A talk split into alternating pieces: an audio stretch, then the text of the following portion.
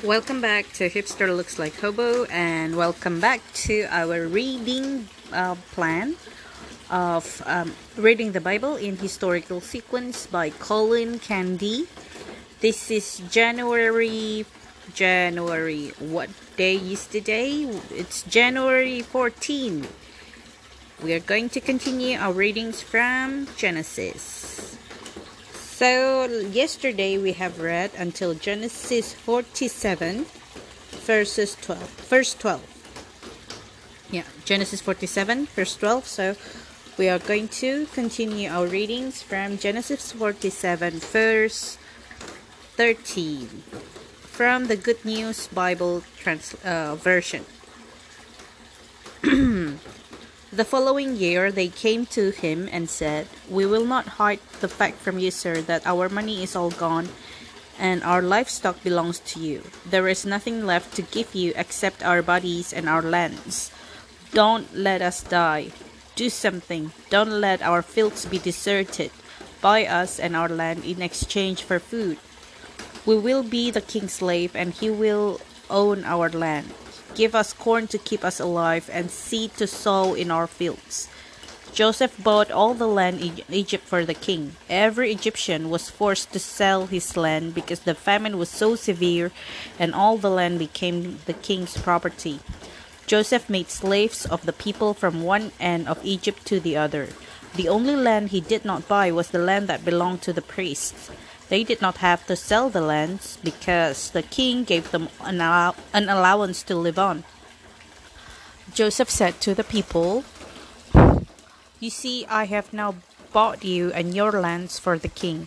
Here, here is seed for you to sow in your fields. All at the time of harvest, you must give a fifth to the king. You can use the rest for seed and for food for yourselves and your families.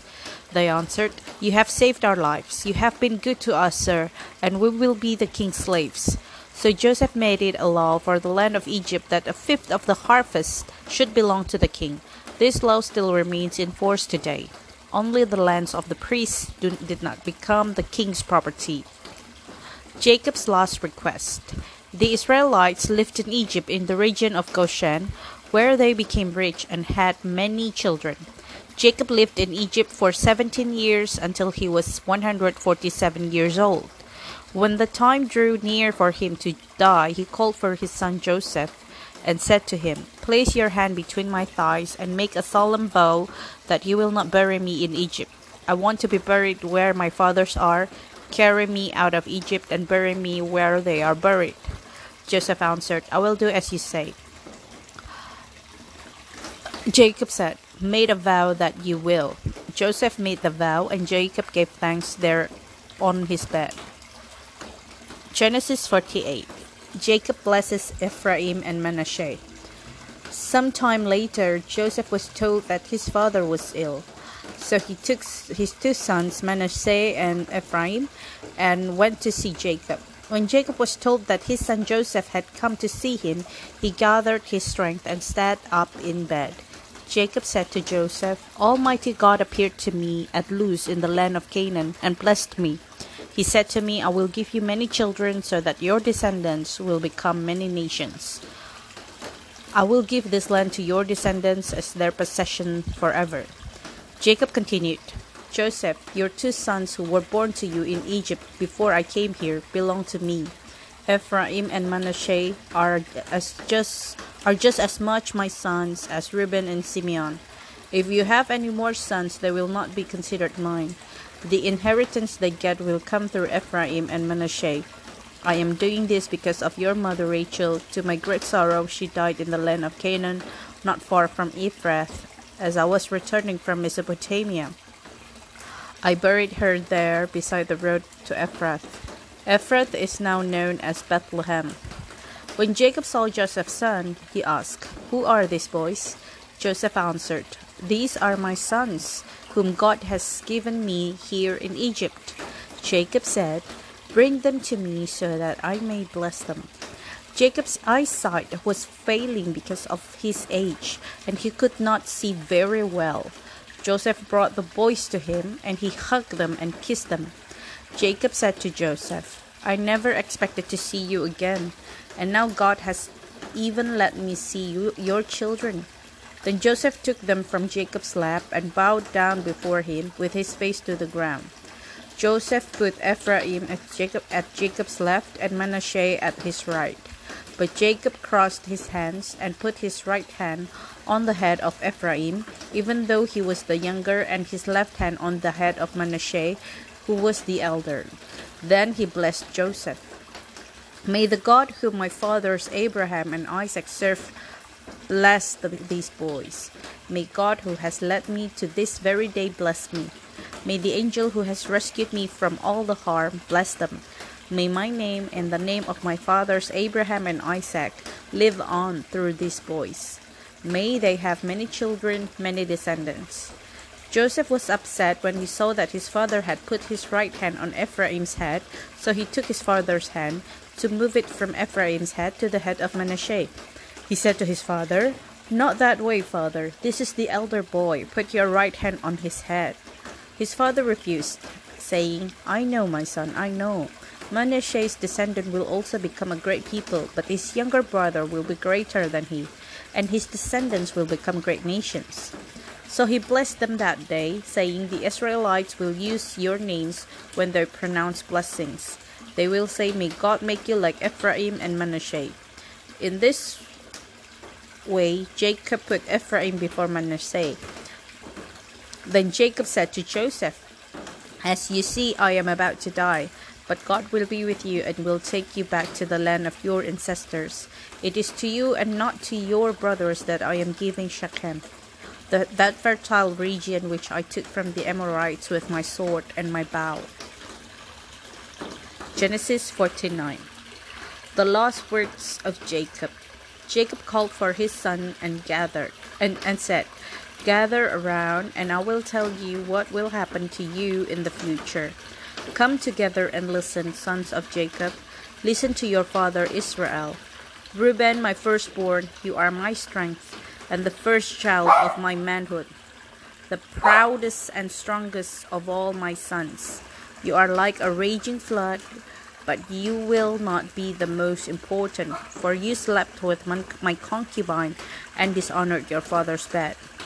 Simeon and Levi are brothers. They use their weapons to commit violence. I will not join in their secret talks, nor will I take part in their meetings.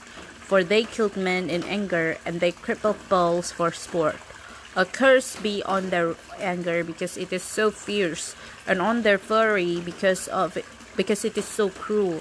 I will scatter them throughout the land of Israel. I will disperse them among its people. Judah, your brothers will praise you. You hold your enemies by the neck. Your brothers will bow down before you. Judah is like a lion, killing his victim and returning to his den. Stretching out and lying down, no one dares disturb him. Judah will hold the royal scepter, and his descendants will always rule. Nations will bring him tribute and bow in obedience before him. He ties his young donkey to a grapevine, to the very best of the vines. He washed he washes his clothes in blood red wine. His eyes are bloodshot from drinking wine, his teeth white from drinking milk. Zebulun will live beside the sea. His shore will be a heaven for ships. His territory will reach as far as Sidon. Issachar is not no better than a donkey that lies stretched out be between its saddlebags, but he sees that the resting place is good and that the land is delightful, so he bends his back to carry the load and is forced to work as a slave. Dan will be a ruler for his people they will be like the other tribes of Israel, and Dan will be a snake at the side of the road, a poisonous snake beside the path, that strikes at the horse's heel so that the rider is thrown off backwards. I wait for your deliverance, Lord. Gad will be attacked by a band of robbers, but he will turn and pursue them. Asher's land will produce rich food. He will provide food fit for a king. Naphtali is a deer that runs free, who bears lovely fawns. Joseph is like a wild donkey by a spring, a wild colt on a hillside. His enemies attack him fiercely and pursue him with their bows and arrows. but his bow remains steady, and his arms are made strong. By the power of the mighty God of Jacob, by the shepherd, the protector of Israel, it is your father's God who helps you, the Almighty God who blesses you with blessings of rain from above, and of deep waters from beneath the ground, blessings of many cattle and children, blessings of corn and flowers, blessing of ancient mountains, delightful, delightful things from everlasting hills. May these blessings rest on the head of Joseph, on the brow of one set of the one set apart from his brothers. Benjamin is like a vicious wolf, morning and evening he kills and devours. These are the twelve tribes of Israel, and this is what their father said as he spoke a suitable word to, of farewell to each son. The death and burial of Jacob. The death of Jacob.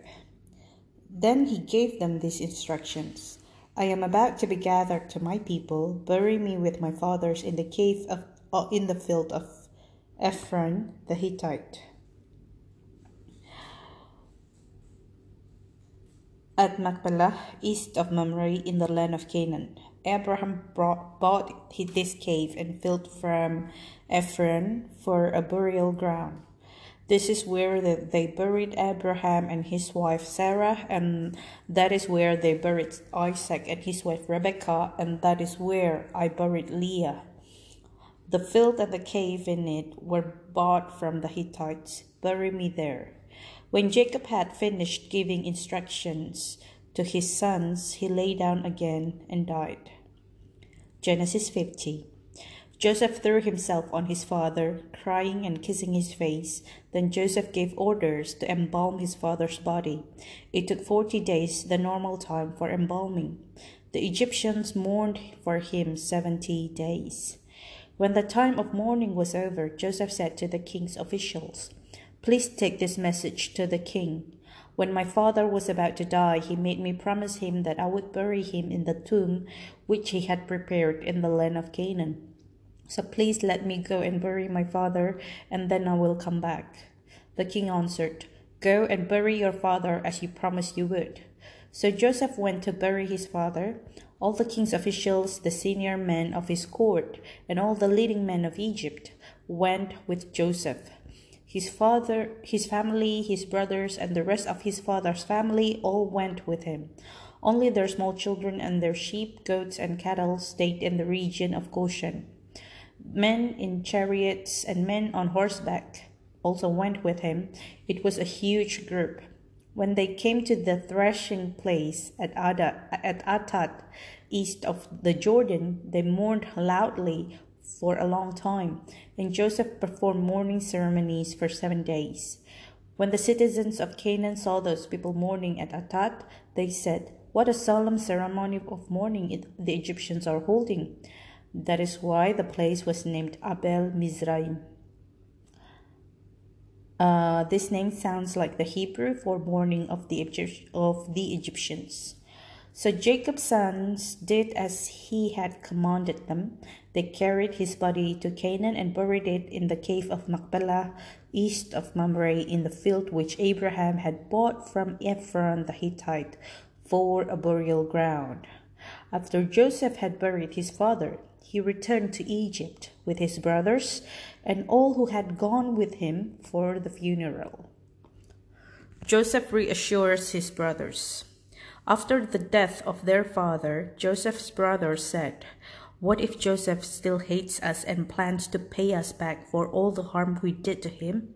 So they sent a message to, to Joseph. Before our father died, he told us to ask you, please forgive the crime your brothers committed when they wronged you. Now please forgive, forgive us the wrong that we, the servants of your father's God, have done. Joseph cried when he received this message. Then his brothers themselves came and bowed down before him. Here we are before you as your slaves, they said. But Joseph said to them, Don't be afraid. I can't put myself in the place of God.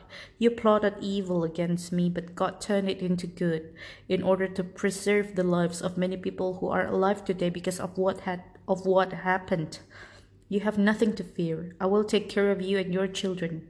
So he reassured them with kind words that touched their hearts. The death of Joseph. Joseph continued to live in Egypt with his father's family. He was 110 years old when he died. He lived to see Ephraim's children and grandchildren. He also lived to receive the children of Machir, son of Manasseh, Manasseh into the family. He said to his brothers, I am about to die, but God will certainly take care of you and lead you out of this land to the land he solemnly promised to Abraham, Isaac, and Jacob. Then Joseph asked his people to make a vow. Promise me, he said, that when God leads you to that land, you will take my body with you. So Joseph died in Egypt at the age of 110. They embalmed his body and put it in a coffin. So that's the end of our readings today. We have read through all Genesis uh, in 14 days. It means about two weeks. Yeah. From Genesis 1 to Genesis 50. And we also have read some uh, repetition of the story itself in other uh, book, especially in Chronicles.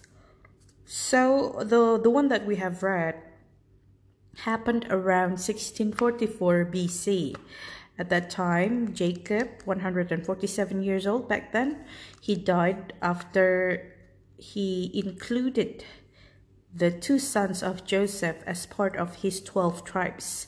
So Jacob uh, also uh, blessed his children and prophesied about the future of each of his sons and in 1590 so approximately around so if i calculate correctly it it is around 54 54 after jacob died joseph died and he died at the age of 110 and um, so when when jacob died he was around how do i let's calculate it carefully.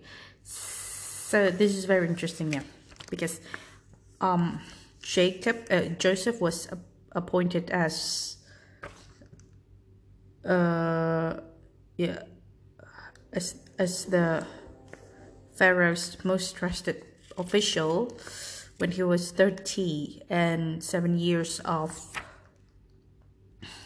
uh, harvest and then seven years of famine so on the second year of famine or like on the third year approximately around that time. So it means when Jake, joseph was around 37 or 38 he he was re reunited with his family with his brothers and also father.